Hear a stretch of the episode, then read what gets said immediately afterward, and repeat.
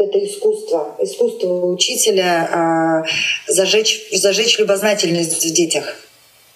Вот это, ну, вот это было через личность, что я хочу сказать, это было через личность, конечно же. Да. Это взаимоотношения. Угу. Ну и вот таким образом а, можно сделать вывод о том, что образование, оно стоит на личностях. Ну, образование — это не какая-то методика, это не какой-то, как правильно писать, читать, это личность, когда личность говорит личности. И личность умеет побудить у личности интерес к тому, что она делает. Вот. А это возможно, когда есть любовь. Правда же, когда человек любит то, что он делает, мне кажется, все остальные начинают тоже заражаться. Посмотри, дай посмотреть, что ты там делаешь такое интересное. Особенно дети, да?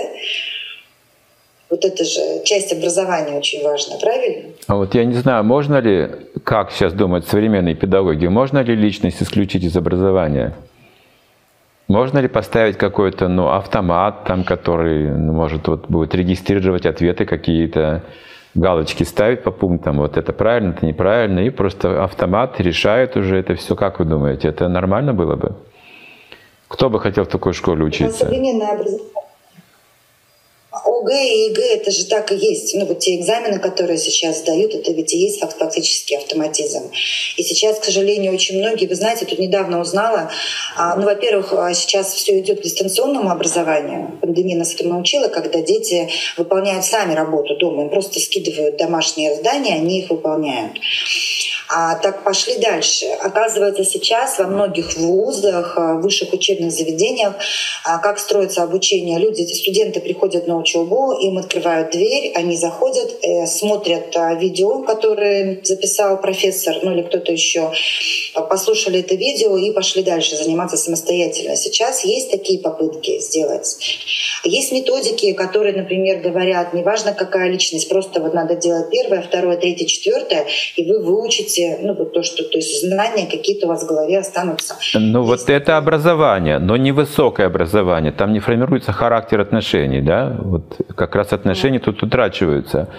Если обратиться к древним, э, как бы древней философии, то два фактора требуются для того, чтобы передать знания. Это прочар, и ачар, это вот на санскрите я сейчас цитирую. А, а ачар означает, прачар означает, что я могу объяснить вам предмет. Вот я могу включить видео, и кто-то объясняет предмет, это прачар, прачар. Информацию могу передать логично, понятно, доступно для разумного человека, так? Но ачар – это живой пример должен быть передо мной.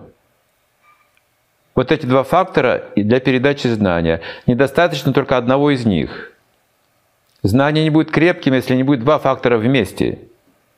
Например, я как могу научить нравственности, если я безнравственный? Если я поступаю безнравственно, это невозможно. И вот сейчас главное, что у людей в образовании, что я знаю тему и могу ее объяснить тему, но как живу, вас не касается. Есть разрыв, понимаете, есть барьер между учеником и учителем, жизненный, жизненно важное пространство, э, как бы блок стоит, контакта нет.